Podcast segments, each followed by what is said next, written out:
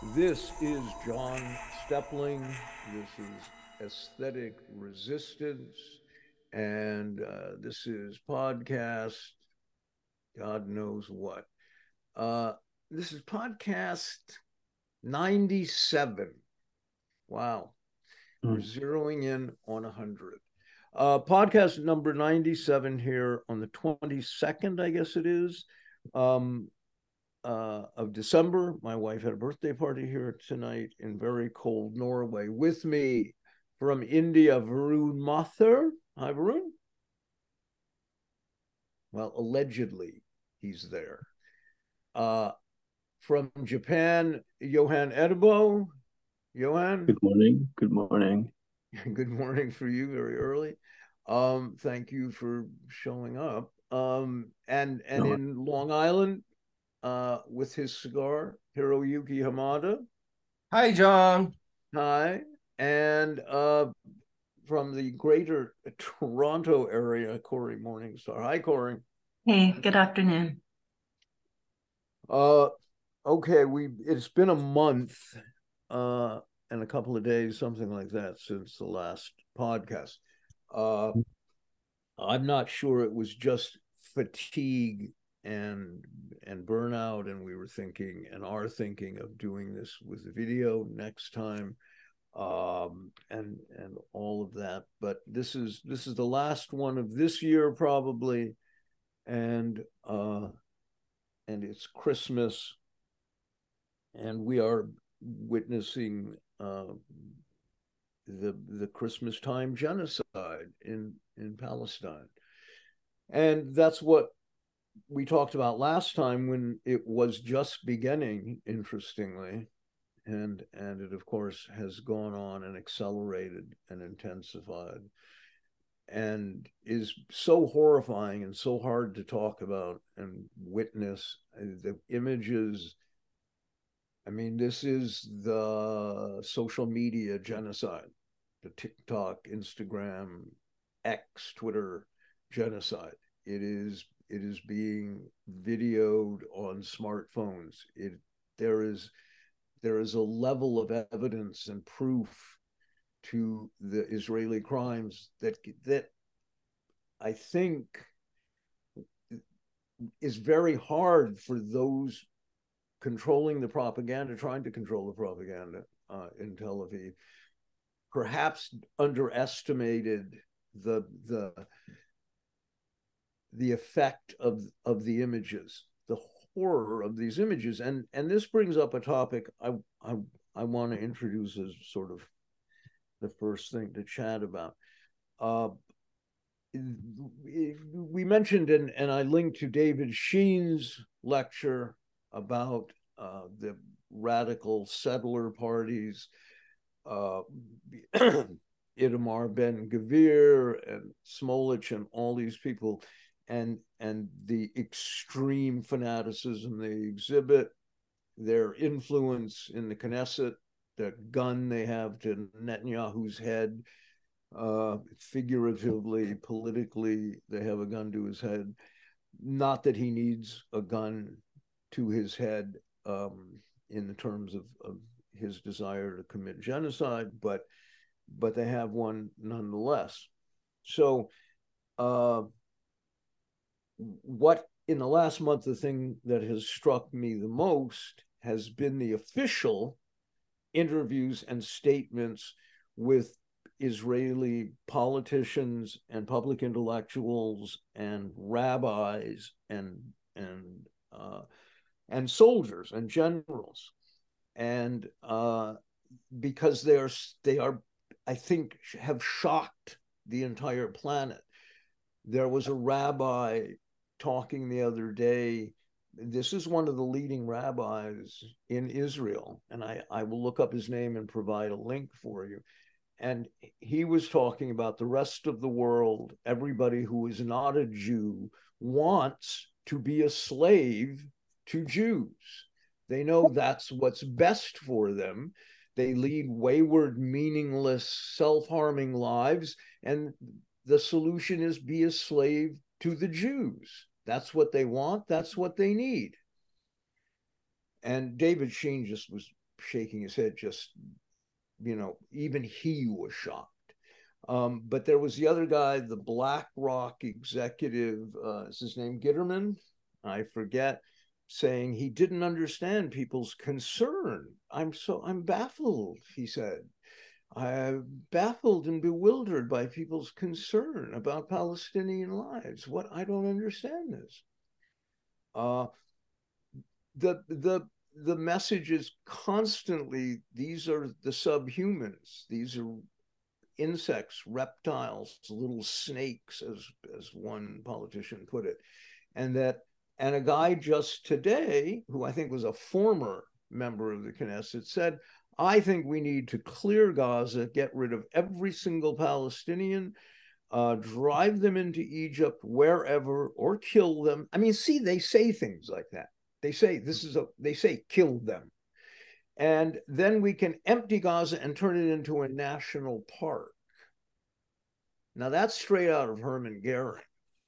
I mean, that was that was Hitler's plan, you know. I mean, straight out of the Nazi uh, uh, you know, designed for Scandinavia and Eastern Europe. Okay, Johan. Mm. Yeah, I, I, think I think an important observation you make, and, and one that several of you have, uh, have made during the last weeks, that the the genocidal intent is is explicit, more and more explicit, and and as this has become more explicit, I think that reporting has sort of fatigued, at least in, in Swedish media. There's no still being reported anymore and, and kind of the, the narrative sort of reverts back somehow to the default notion that that Hamas is is utterly evil. Uh, I mean, it doesn't matter how many how many civilians are, are killed by Israel. So you see newspapers over over here in Sweden now, sort of adding this disclaimer that Hamas are the bad guys, so so we're not to get confused by by the, the horror of what's being done to the Palestinians. Is this something you see as well? This sort of, of fatigue in the the Western reporting? Well, I what I wanted to say, I just want to one of the points I I wanted to make about the way these politicians speak is I think it's they're trolling. I think this is intentional.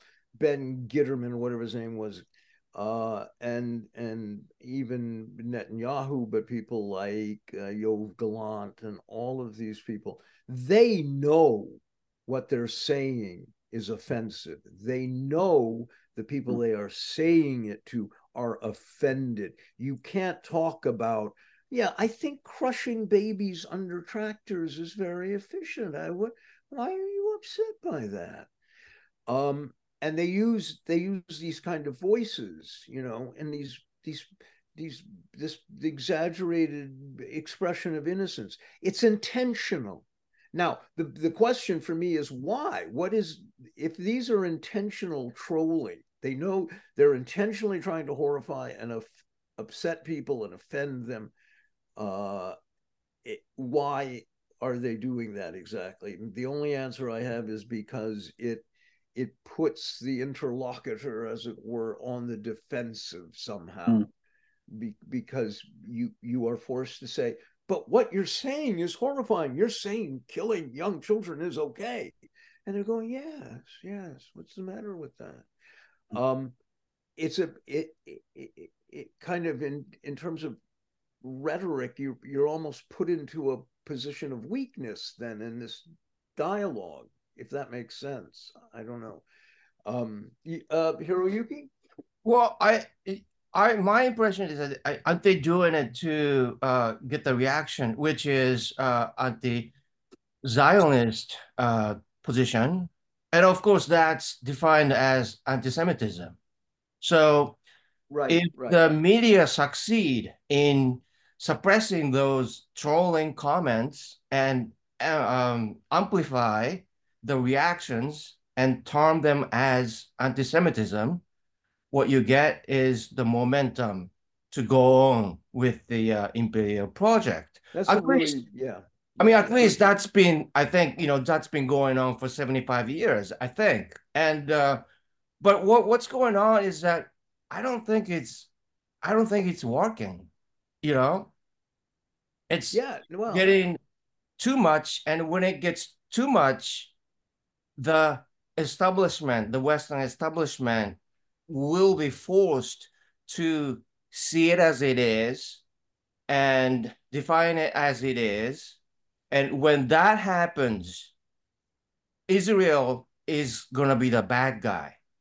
And they do things for the US and the rest of the allies, and they can separate themselves from Israel. You know, see the problem as between Palestinians and Israel, and the US would come in with wise remarks, you know, you guys shouldn't be doing that, you know. Right. Here's the idea.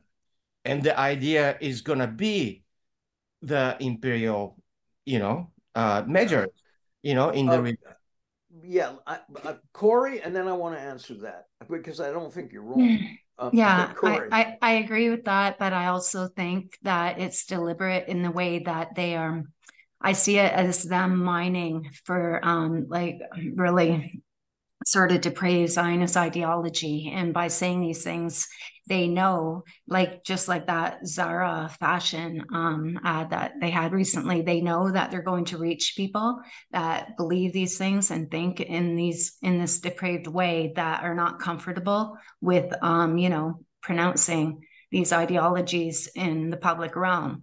And this makes it normal and it makes people feel empowered to say these things. And the more they say them, the more normal it becomes and the more support they they they're trying to get the support from people who are otherwise silent who think these things but don't necessarily you know come right out and say that they believe in these things and they um, support these things and so that's what yeah. i that's what i see I think I th- I think yeah, I think that's right. Uh, I think that's right.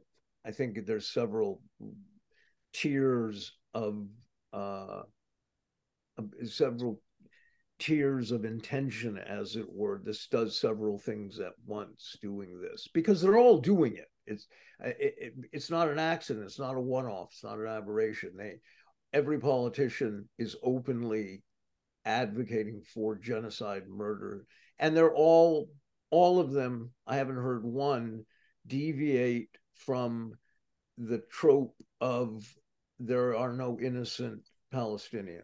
Even a little five-year-old girl blown apart that we saw pictures of the other. She she's not innocent either. She's a threat to Israel. Varun.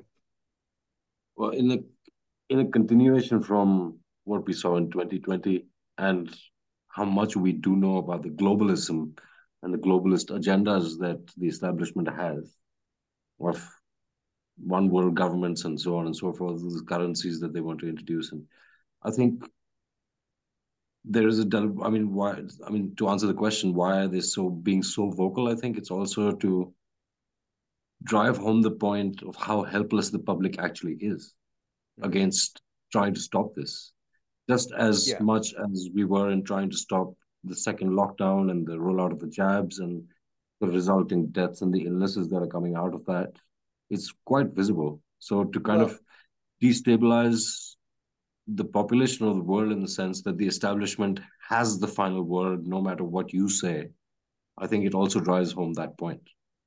Yeah. yeah. Well, um, that segues nicely uh, into the the topic of the Houthis. Mm. Uh, I I um I st- I stand in awe of the Houthis. Uh, mm. Not only have they cost Israel just in shipping insurance now, and then and then delays in products and so forth coming into. I mean, nothing has come into the country now for a week uh, something like six hundred million dollars or something, astronomical costs that Israel can't afford at the moment. But they have done it with um, absolute mastery of like public image. They had a party on one of the boats they captured. They had, they had boom boxes out and they were dancing with this the deckhands and stuff who were smiling and weren't afraid. Nobody fired a shot. Nobody has died. Uh, it's very interesting. It's very interesting because um, the the ships uh, are from different places. They may be owned by Israeli companies, but they fly flags of of all kinds of places. Uh, Europe, South America, Malaysia, even a Muslim country. Uh, one was a, a, Norwegian ship, in fact, uh, and and uh, the but so the the sailors on these ships are from all kinds of places. They have no loyalty to this. Is just a job, uh, loading and offloading stuff and and keeping the ship running. So it speaks to a number of things. Uh, and it gets very complicated, and there are a lot of conflicting opinions about the Houthis and who is exactly funding them. And now the coalition, another of the great American coalitions, the Seychelles, Nauru, the Marshall Islands. I mean, it's just like a joke. Um, these non-countries, these little atolls in the Pacific that hmm. vote yes, we're going to. They don't even have rowboats on you know the Marshall Islands. I don't think. Um, Nauru has a immigration prison. I know they have that, but they don't have navies or anything. The vote at the UN had only ten abstentions. Uh, Togo and another country in Africa abstained, and a couple of odd countries that you wouldn't think of. But even the EU voted uh, in favor of the resolution condemning Israeli violence and the death of children, mm-hmm. whatever it was.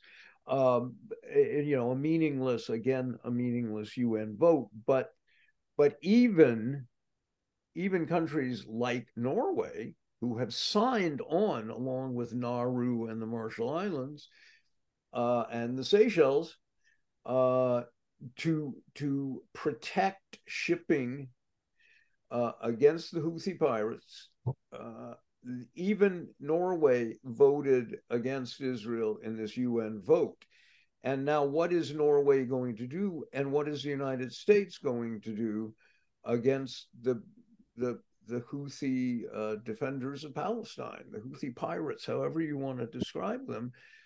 What exactly do they intend to do? And uh, just to make two other minds, the Saudi Arabia is, you know, caught between geographically, literally caught between the two waterways, and uh, they know very well, even though some suspect Saudi funding of the Houthis under the table. That makes no sense to me, but okay. Um, they the Saudis have have asked for caution, have told the United States, don't let this escalate, it's a bad idea. Um, and uh, I think Israel and the United States, personally, I think are terrified uh, that this will escalate because because the Houthis can shut down those waterways for 10 years. Uh, you know, in in two days they can shut them down for 10 years. It would be catastrophic for the global economy. So it's interesting. Johan. Mm, yeah. So so this this uh, Houthi involvement in the in the conflict it sort of brings it to another level entirely. Uh, yeah, because I, I think about 20% of, of the global petroleum trade transportation passes through the Red Sea here. So this cannot be kept uh, this cannot be allowed to continue for very much longer. And and uh, yeah the united states launched this so-called operation prosperity guardian aptly named because in a situation where the empire's trade routes are not secure that's that's not a good sign of, of, of long-term stability you know? But but right. the, the the classical i mean the the the general makeup of the situation is that the Houthis are, are backed by Iran, I guess. So, so, so where if, if they're now supported by Saudi Arabia, that would be a surprising move. But but also if if NATO is going to like like smack down Yemen uh, for for this. That, that would be, I mean, could could the West get away with with attacking Yemen after this this bloody civil war with the hundreds of thousands of, of, of dead children? I mean, that would be I'm almost incomprehensible to me.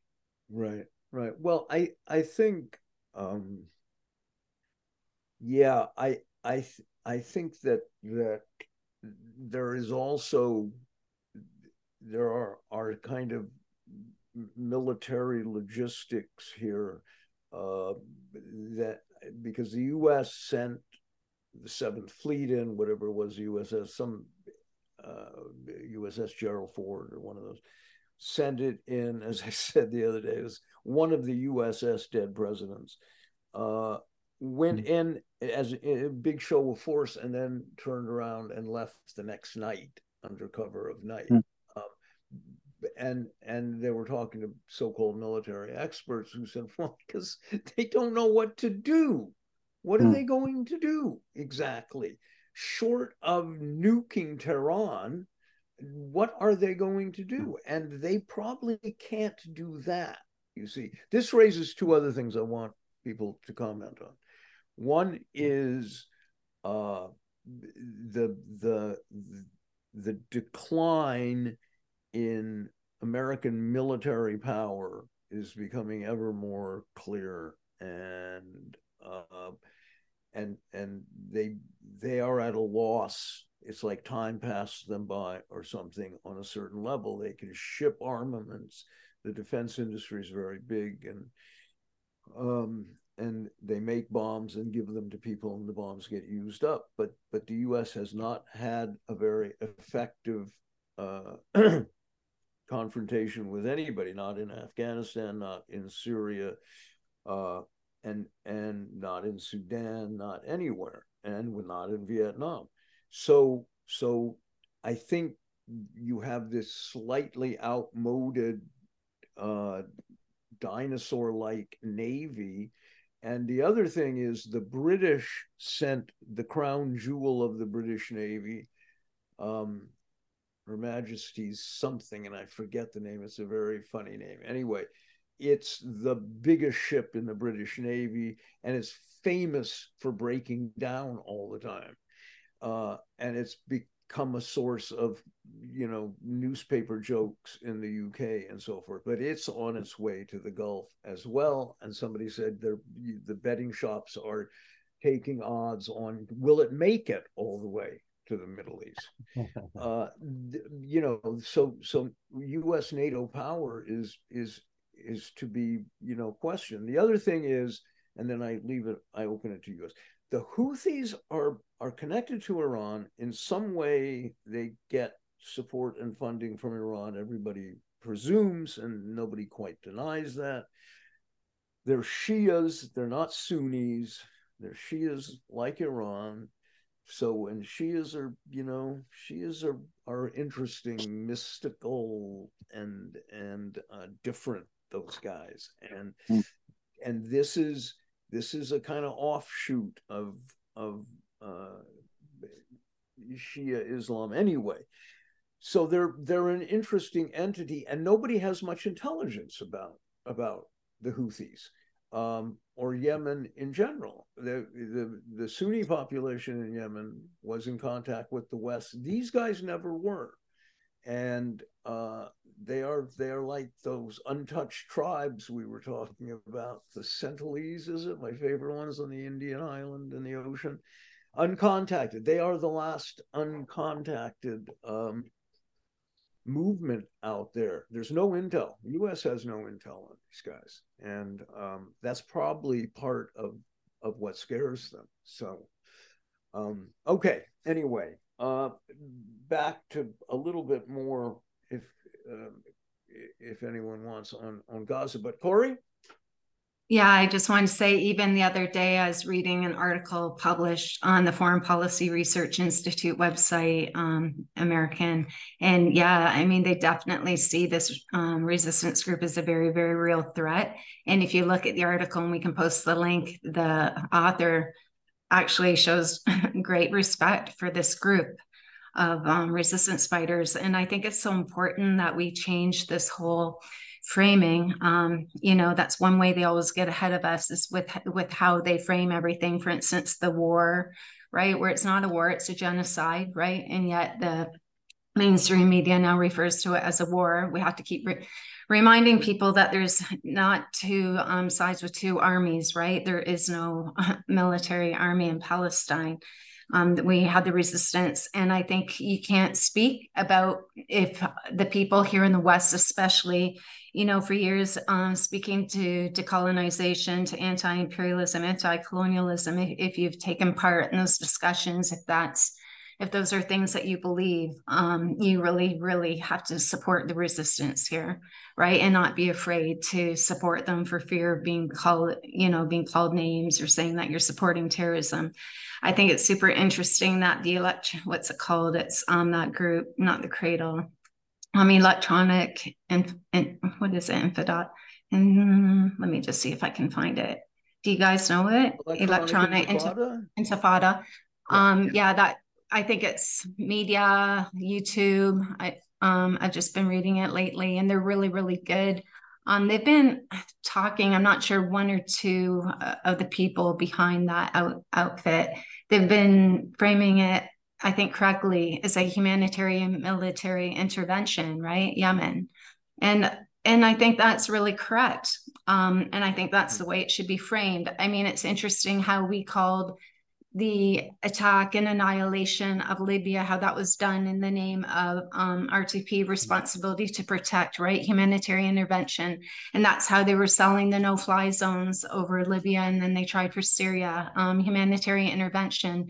And then when we actually have a genocide being, um, you know, basically live streamed to the world, all of a sudden there's no mention of that at all. And, and I think it's important to support, again, just keep supporting the resistance, all these factions of resistance, referring it to um, a humanitarian military intervention, supporting the resistance.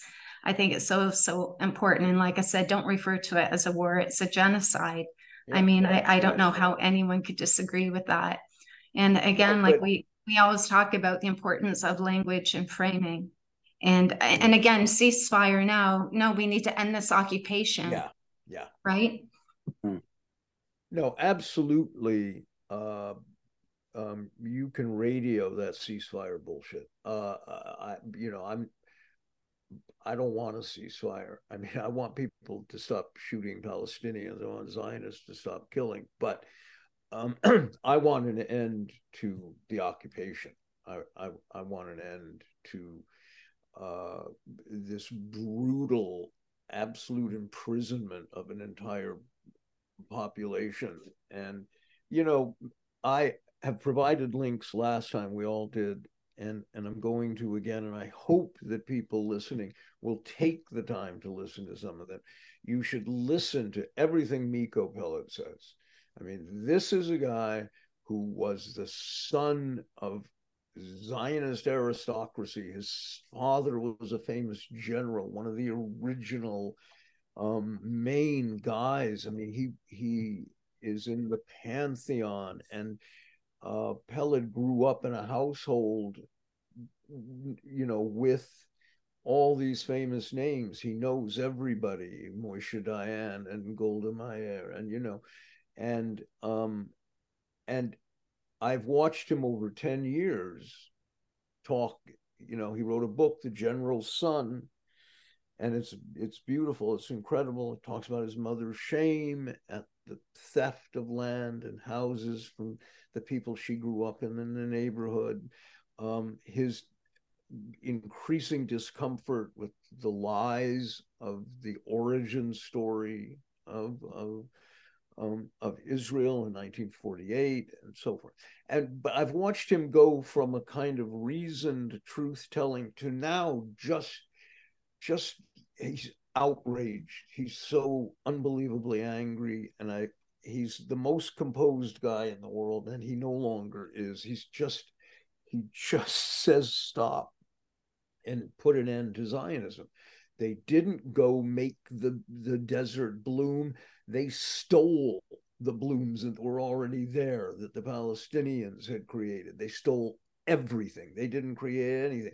They stole everything. So stop this this mythifying. It's just not true. And and he says you can't argue with me because I grew up in this household. I was there. My sister was friends with Bibi Netanyahu in school. I know all of these people. Uh, it's he, should he and he's done. He does a lot, a lot of um, interviews, and he's worth listening to and reading. Absolutely, you know Norman Finkelstein is another one. Ilan Pappé is another one. Been a lot of historians that have that have gone over this, and I think that as Cory you were just saying, the correct framing is is getting out there now. People are are saying the word colonial, you know, a settler occupation, uh, and and that this is a genocide. You know, no number of visits from Jerry Seinfeld to Tel Aviv can wash the blood away from from people's minds. You know, the images are there there's so many horrifying you know uh, horror fatigue sets in seeing children clutching their their dead parents on the street little three and four year olds. What do you do with an image like that? You know if you're a parent what do you do with that? Um, crushing people under tractors who are still alive. And it's on it's videoed. So when these people get on television, the Zionist representatives, and say, no, but you know, Hamas raped and beheaded children and they, whatever, they, you know, set on fire my Monopoly game. I, it was horrible. Um, they're lying. They're lying. And that was one of, um, I forget who Caitlin said the other day. She goes, it's pretty clear that Israel lies about everything. Everything. They lie about everything just don't believe anything. At this point, confronting the lies is pointless because every single thing they say has been a lie. And I think that's getting out there. That that has made a dent. And yes, you have Hollywood and the, you know U.S. government and um, you know they they can stamp their feet and and keep trotting out these fairy tales about uh, the most moral army in the world but it's not. And it's also you know it's also hardly the most effective military in the world. A lot of stories about massive losses for the israeli the idf in this conflict. They've suffered huge casualties and they are suppressing this information um, so so uh, you know, it, I think I think on some level the the publicity, the telling of this in in the public sphere, you know, electronic media has been more effective than we might think.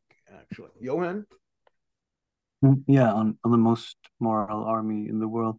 Uh, I just read that Israel have, have dropped these uh, these uh, Mark 82 bombs on, on Gaza uh, apparently the, the most powerful conventional explosives uh, in the 60s during the Vietnam War. And I mean, they, they packed like a thousand pounds of, of, of, TNT. They have a shrapnel radius of 400 yards.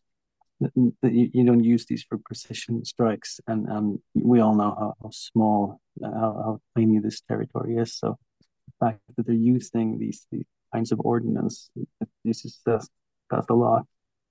But uh, on on the situation in general, uh, I have read I cannot find very much in, in mainstream Western media. So can can one of you guys just give me the the the overview now? What what is the death toll currently at in Gaza? Um, I, you know, I don't I don't know the exact figures now. It, Twenty, I don't know actually um, t- over 10,000 children, I believe, have died. Uh, there are people on Twitter that should be followed. Mads Gilbert, the Norwegian doctor, has lots of updates. Um, I'm going to provide links. There's a number of Arab uh, journalists, the ones they've also, Israel's murdered 96 Palestinian journalists. Um, you know, it's extraordinary. And then you see did anybody see Biden's Biden's walk on stage yesterday? He wandered on stage and you could see his handlers were horrified. He just completely lost where he was. I mean, he was talking to himself and waving to like imaginary friends, turned his back on the audience and was staring at nobody knew it was so painful. He was just, I mean, it was like watching a completely senile old man lost on the street, you would go help him if you saw it at you know your local park. You would go say, "Can I? Is there somebody we can call, Mister?" Uh, and that's this is the leader of the free world, you know, and and whose son is um, probably headed for some kind of jail time. I mean, we are at this. This is another discussion, Cory. I posted that thing you said, Michele Bachmann's um, rant, racist rant about uh, Palestinians. Uh, Nikki Haley claimed that Hamas attacked on October 7th because it's Putin's birthday. That's why they chose October 7th. Devious fucking Arabs, you know? Um, these are people that have run for president in both cases in the United States. I mean, what I, I mean, this is this is cloud cuckoo land, and um, anyway, uh, so I this is stuff that where does this end? Because I also want to go on to um, some COVID and other stuff that all of you have been um, doing work on um, and have things to say about. But I just want to leave the Israeli thing. I think what has become important is that people are unafraid to use the word colonialism, occupation, settler colonialism, and genocide. These words are now being used. People might argue about it. There's obviously the Hasbara and the trolls. Zionist trolls are out, and the publicity machine in Hollywood is in overdrive. Yes, yes, yes, yes, yes. But around the world, people are horrified. Uh, in Norway, almost everybody is pro Palestinian. Maybe not the newspapers or the government, or they're quiet about it. But on the street, uh, people people are are pro people are horrified by the death of children. Norway loves children. You know, they have a great system for children and and they're you can tell people people are disturbed, deeply disturbed by this. And I th- I think I think they are most places any sane person, and it it raises the question about just how insane or depraved you have to be, like a Jerry Seinfeld uh, or Mick Jagger uh, or uh, whoever to uh, to openly, enthusiastically support Alec Baldwin. What an asshole! Wow um, how how how morally bankrupt. I mean, uh, you're just overdrawn at at the bank of morality, and um, close Mr. Baldwin's account. Okay, any other topics like the COVID? I think Johan, you had you were doing stuff. Um, but does anybody have updates on that or things to talk about with that? Or well, they, now we've got we've got a rise in cases in multiple states in India, and suddenly it's also in the news about Delhi, and they're asking people to bring back masks and stuff like this. So I think they're going to start doing that stuff again. And usually it's like change of season, people start falling a bit ill, and they all start saying that people are starting to get COVID again. And nobody's talking about the thousands and thousands and millions of people that are falling sick or dying from the shots. Nobody's talking about that at all anywhere. But it's just mask mandates are being kind of requested by the government in the mainstream now. Um, yeah, I mean, Mark Crispin Miller constantly updates the number of people um, sick from mysterious young people dropping dead, young people with serious uh, um, cancers, serious conditions. Uh, that oncologist, very famous, and I'll find I'll supply the link, uh, made a statement the other day uh, that it's time to ju- withdraw all of these vaccines because we don't know exactly how dangerous because it's possible they are they are extraordinarily dangerous. He has personally never seen the level of cancers appearing in young people and and young middle-aged people that he has seen over the last two years. He's and, and he adds it's increasing. You know the appearances are increasing um and, and you know well, yeah go ahead. there's one more thing. I think pfizer has just bought a small company that specializes in drugs for turbo cancers. Yeah. Pfizer yeah. just bought a company that's doing medication for turbo cancers. So that's also wow. in the news now. Not really being publicized too much but yeah. Yeah hmm. yeah. Um no i don't know. Where where are the I don't know what the official uh, government positions are on any of this. I've been so consumed with the Middle East. I do know that I am seeing public figures, politicians, um, in masks more and more and more.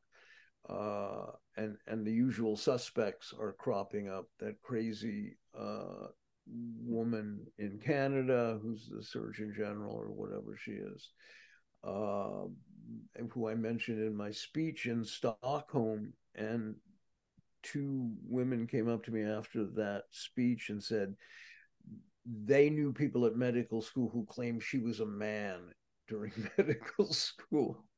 they say, you know, take it for what you will, but they know two people from medical school that absolutely claim um, Amy was not Amy at that time. Um, but I heard she is making appearances now, uh, and and uh, it, it, all seems to be getting done very quietly. Uh, and of course, there's the the the World Health Organization, uh, whatever you call it, uh, agreement they are trying to get pushed through everywhere. Um, and and I don't, but I'm woefully um, what's the word? Not up to date. I'm not up to date on this, but apparently neither are any of you. So um, there are some other topics here um, worth talking about, including the elections coming up and the EU. Um, Finland is now a member of NATO hmm. officially, and we we should mention the state of the Ukrainian conflict um, and and there are some good links for that um, as as well uh, because the U.S. is prepared to send one more massive uh, money payment to Ukraine. I almost said they're sending it to Zelensky, and I guess they are in fact sending it to Zelensky uh, because there's no point. I mean, there are a dozen interviews with Ukrainian soldiers um, who say they don't want to fight, they don't want to go back out there. It's it's a slaughter, it's a meat grinder, and, and they have no chance of winning, and the equipment doesn't work, and even their guns often don't work, and they are short of ammunition. They have to count cartridges. Um, it's a it's a nightmare. It's just another nightmare brought to you by the United States. Uh, and ultimately, the slaughter in Gaza is brought to you by the United States. And people often have said to me, God, I mean, you just think everything is the fault of the United States. And I go, yeah, yeah, pretty much. you can tell me something that's not, I'm happy to listen. Um, Cory. Well, I don't know. Did I have my hand up? No, I'm just me? on you. You're just making sure my brain is working. Um, Ursula von der Leyen, however you pronounce her name, on December 18th shared a post on X. Ironies of all ironies, I quote unquote, I honor the memory of the victims of the 1994 genocide against the Tutsi. I also honor the Rwandan nation as a whole who found the strength to forgive. Well, the past shall never be forgotten. Rwanda has emerged ready to build a bright future as a modern and united country. I just thought how crazy that was during, well, we're witnessing, the whole world bears witness to the genocide of Palestinian people. For her to have the nerve, the audacity to make this post just goes to show how utterly depraved and, and insane this whole culture has become you know it's just basically incredible. Now i notice i know that she doesn't say never again right? Um, uh, maybe well, that phrase will be dropped. Yeah i mean you know it's interesting. I'm i'm wanting to look up this this title here. Hold on. Um no i can't on my computer. Okay um but maybe somebody else can. Um yeah, the Rwandan genocide is is worth having a discussion about, and uh, uh, there are a couple of really great books because it's interesting if you look at the breakup of Yugoslavia, uh, and and the so-called Rwandan genocide.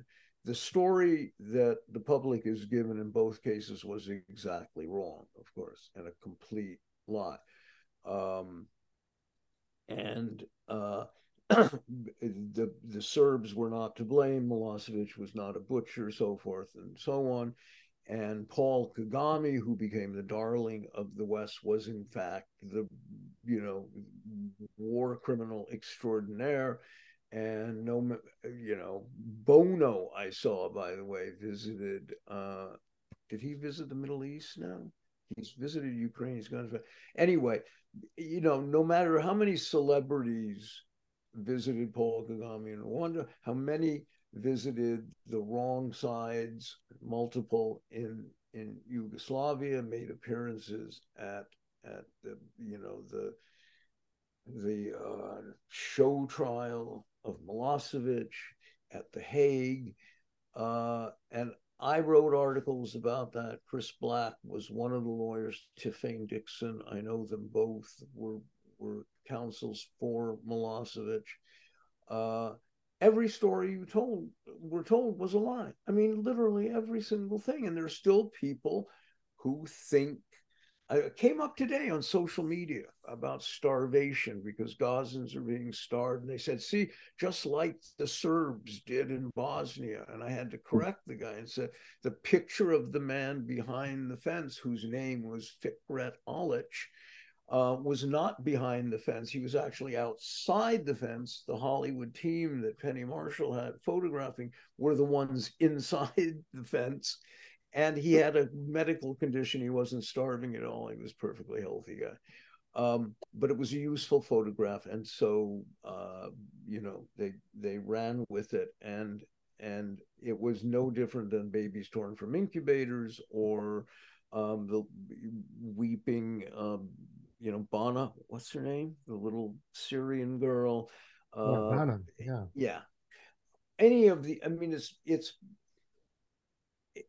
it's wag the dog. It's it's um it it it is it is just it is these marketing firms and Rwanda was was one of the most egregious propaganda campaigns ever. I know there's um a number of great books on all of this. Uh, George Szamuely has one. Uh, there's a book, Bombs for Peace, on both Rwanda and and um, the former Yugoslavia. And I will provide links for all of this. This is stuff that I really hope people who listen to this podcast will take the time to read. Uh, you know, we've had discussions among ourselves here at AR, um, wondering why we are perhaps not uh, as as social media savvy as some places because we have modest following, loyal, modest but loyal.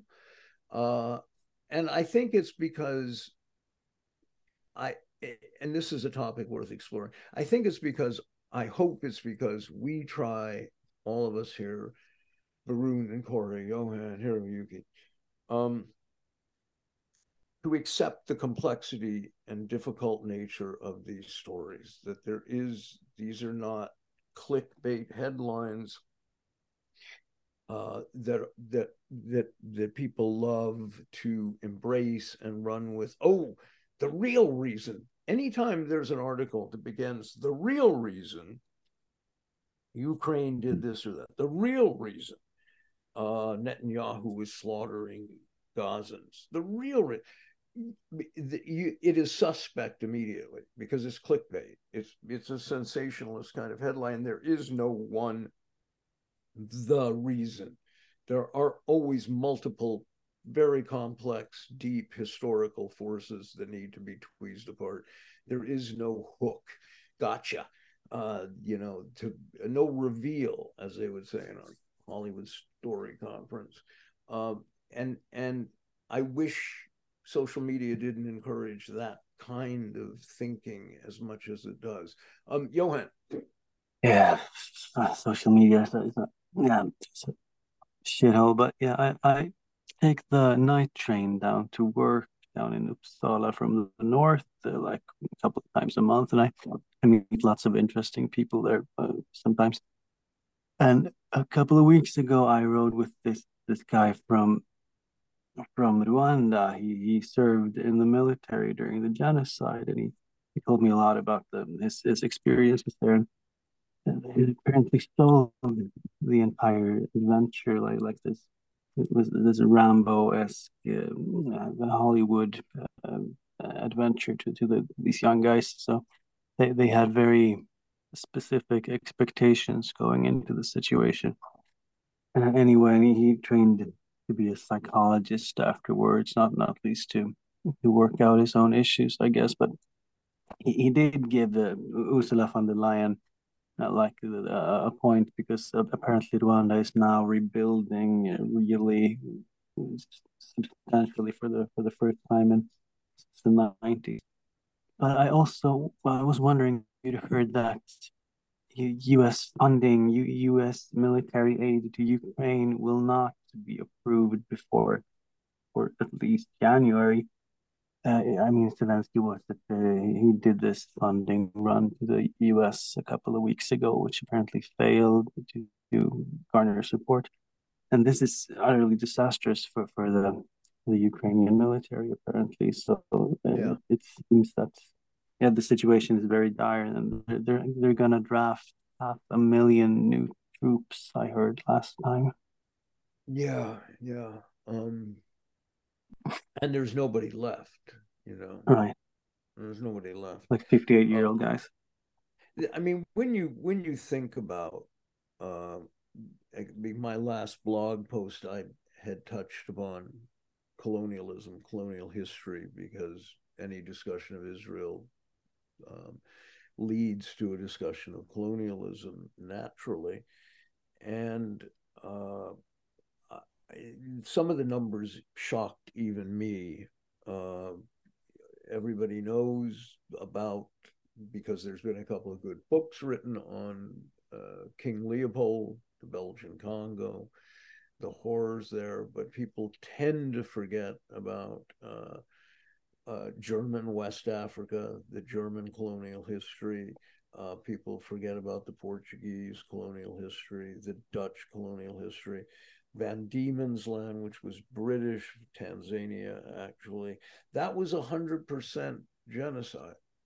There's a very haunting, disturbing photograph of four old Tanzanians uh, from 1920 or something. They're elderly now. They were the last living Tanzanians. And the woman on the far right of the photograph, you can Google this and find it on the far right of the photograph was the very last one to die. And with her death went the death of their language and everything else associated with that culture. Uh, the the monumental horror of that just just tends not to interest people. It's a strange thing. Uh, but my point, the last colonial adventure was Mussolini and Italy in Eritrea and Ethiopia, where they used chemical weapons to uh, kill the, in quotation marks, natives, uh, cheered on by Winston Churchill, of course, a colonialist, bitter racist, uh, but, you know, recently voted the greatest a British man of all time. I mean, I had a Shakespeare, you know. Uh, it's it's it's bewildering sometimes. I I often think I you know maybe it's too recent the history of colonialism to really have an effect on people growing up to understand that this was not that long ago and and that we you know there's a reason that that um, South Africa supports the Palestinians and and uh, uh, and this is just somehow not understood uh, that they don't see Hamas as as a, a terrorist organization. Uh, Algerians don't. They, the Arab world doesn't. The people on the street, and and this leads back to a discussion of my disagreements with certain people who have been great on the subject of Gaza. You know, but they are anti-communist, anti-socialist, anti-Marxist. They were maybe often not great on the subject of COVID. They were they blindly stumbled forward supporting the vaccination, and uh, even if they're they've been very good about about um, Zionism, and it becomes this is why those clickbait headlines bother me so much. There is no single reason the canal, the Ben Gurion Canal, is not the reason this is happening right now. It's connected. Everything's connected. Yes, it's a it's an opportunistic sidebar to this. That's not why.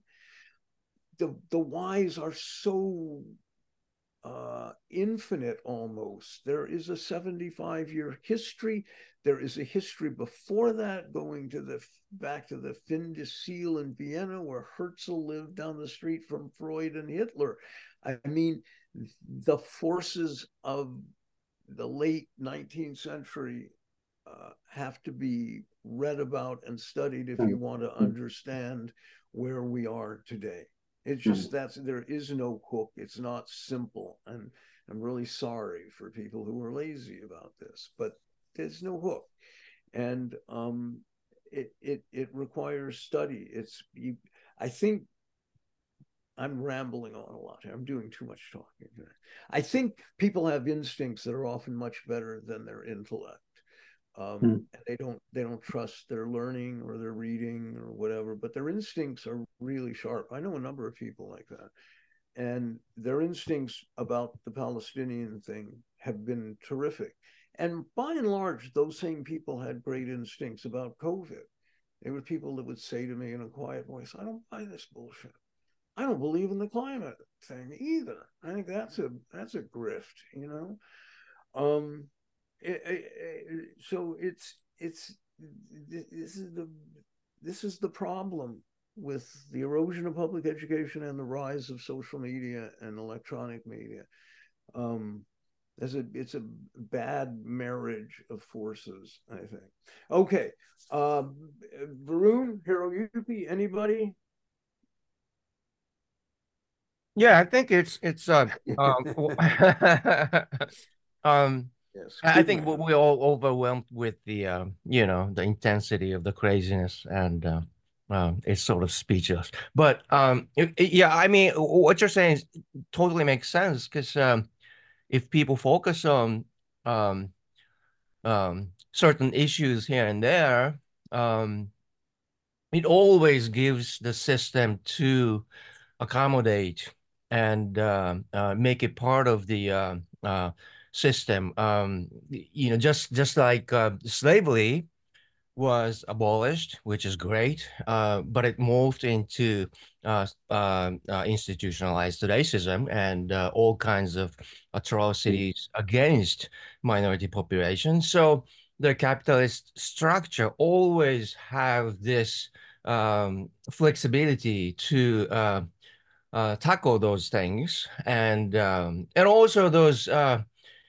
isolated issues are substituted to the uh, uh, real crisis, which is capitalist crisis, which comes and go once in a while, and that takes care of it. You know, just as the uh, um, uh, war on crimes, war on drugs, those things led to the uh, um, uh, you know, uh, um, school prison uh, pipeline and uh, um, uh, the militarized police and um, uh, gentrification. So, you know, revitalized the industries in, you know, um, ways that are, that are beneficial to the um, uh, the system. And also, um, I think people are stuck in their uh, positions, the class uh, positions, and uh, yeah, they can only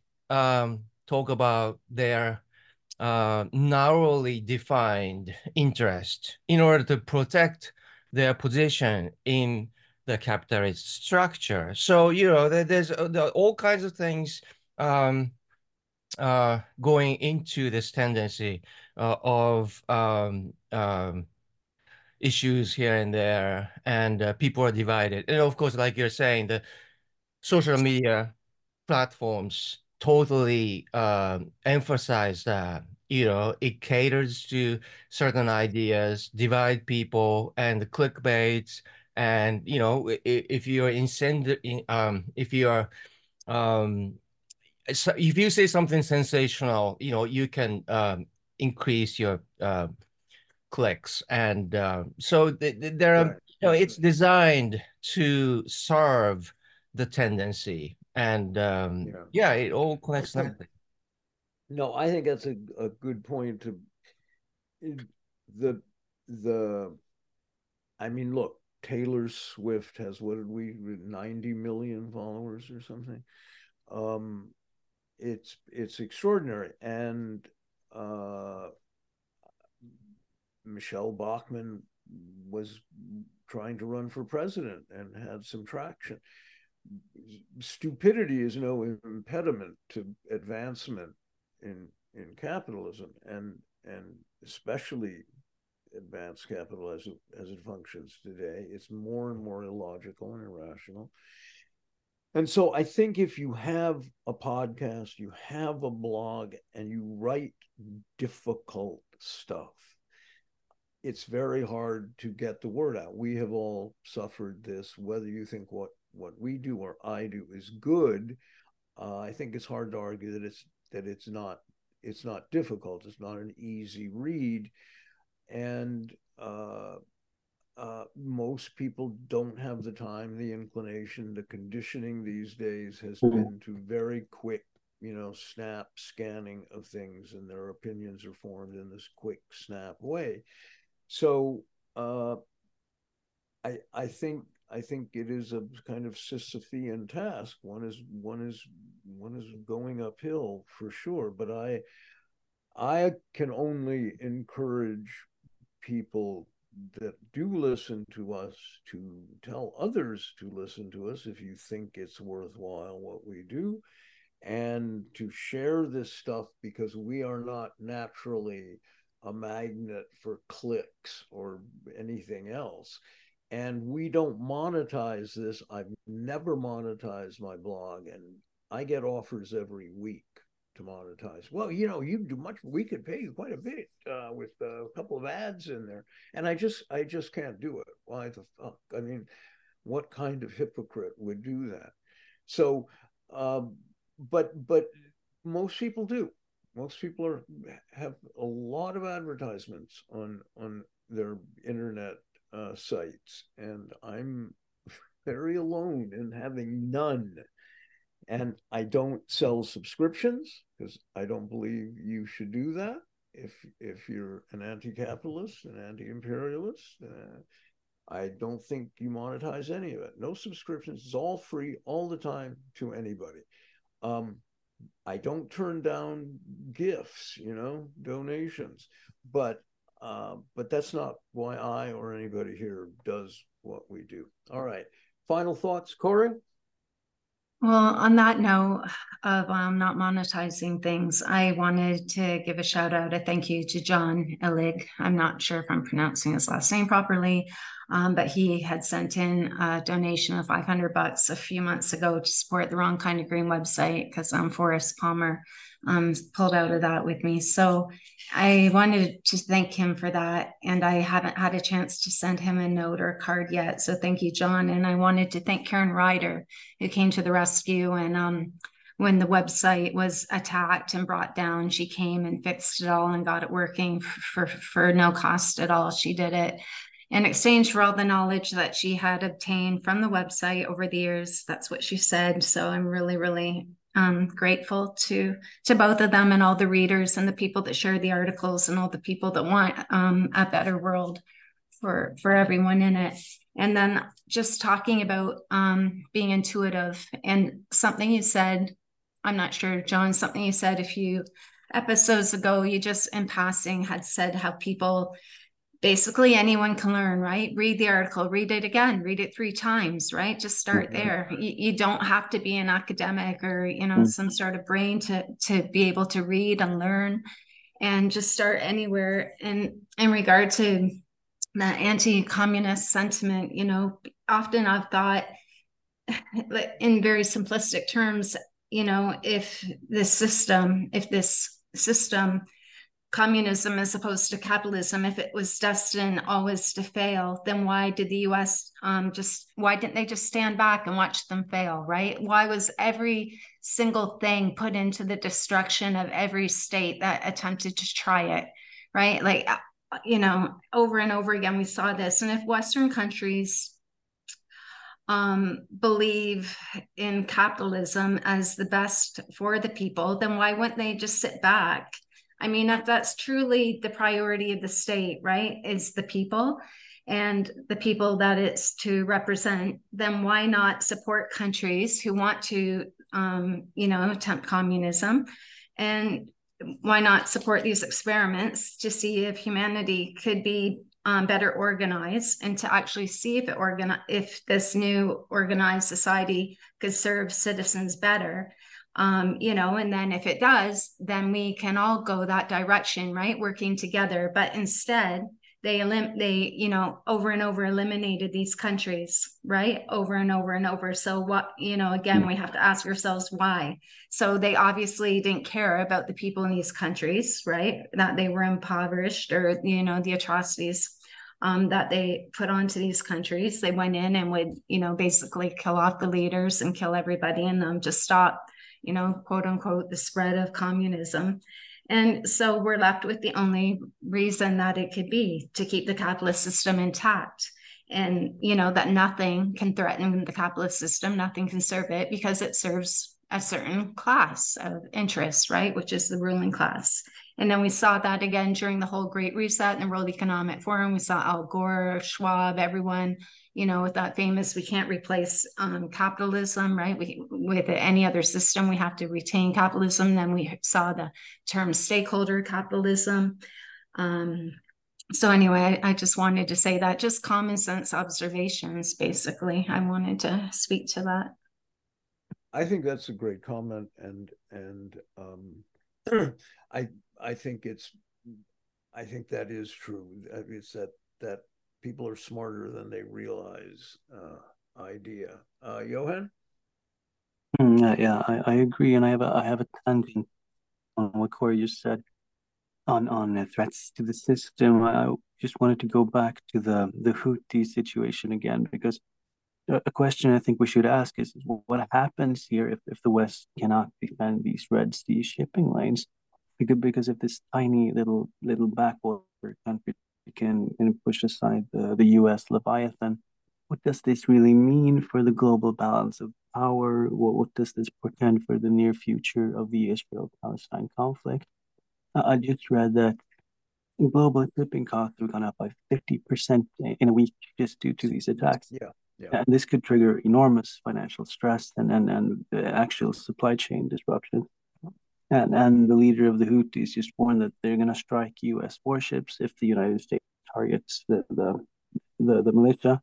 And these warships, as you said, John, they're not designed to, to effectively combat cheap drones, and they cannot cost effectively counter these, these kinds of threats. So uh, I don't see what the West can do and what happens if the West cannot defend these sea lanes. It, it's yeah. hugely significant. Um, okay, that's a great, um, a great ending. I I will just add a final addendum, uh, which is um, in in in looking at these things, our disposition of anti-clickbait trust your instincts, read difficult stuff, even if you think you're not understanding it. You're understanding it much more than you realize. And Cory's point, and others have mentioned it, we all have. But Cory's point just now that if communism is so bad, why does the United States and the West fear it so much? Anti communism has been the driving force of Western foreign policy for uh, mm. ever um, and certainly since the end of World War II. And and they go out of their way, whether it's the Contras or Hugo Chavez or the Maoists in Nepal or anywhere there is anything resembling a, a, a collective coming together of people to to determine their own future and destiny. The U.S. is terrifying because that smacks of socialism communism, and they put an end to it. You know, killed the leaders. They assassinated Lumumba. They assassinated Gaddafi, and uh, and a, and a dozen others. And uh, they they are terrified of nothing quite so much as people taking uh, control of their own lives. Okay, thank you, everyone. Johan, Cory, Varun, Hiroyuki. Thanks to Jack Littman in Los Angeles. And uh, hopefully, we'll be back in less than a month next time. Thank you, everyone. Thank you. Thank you. Thank you. Bye.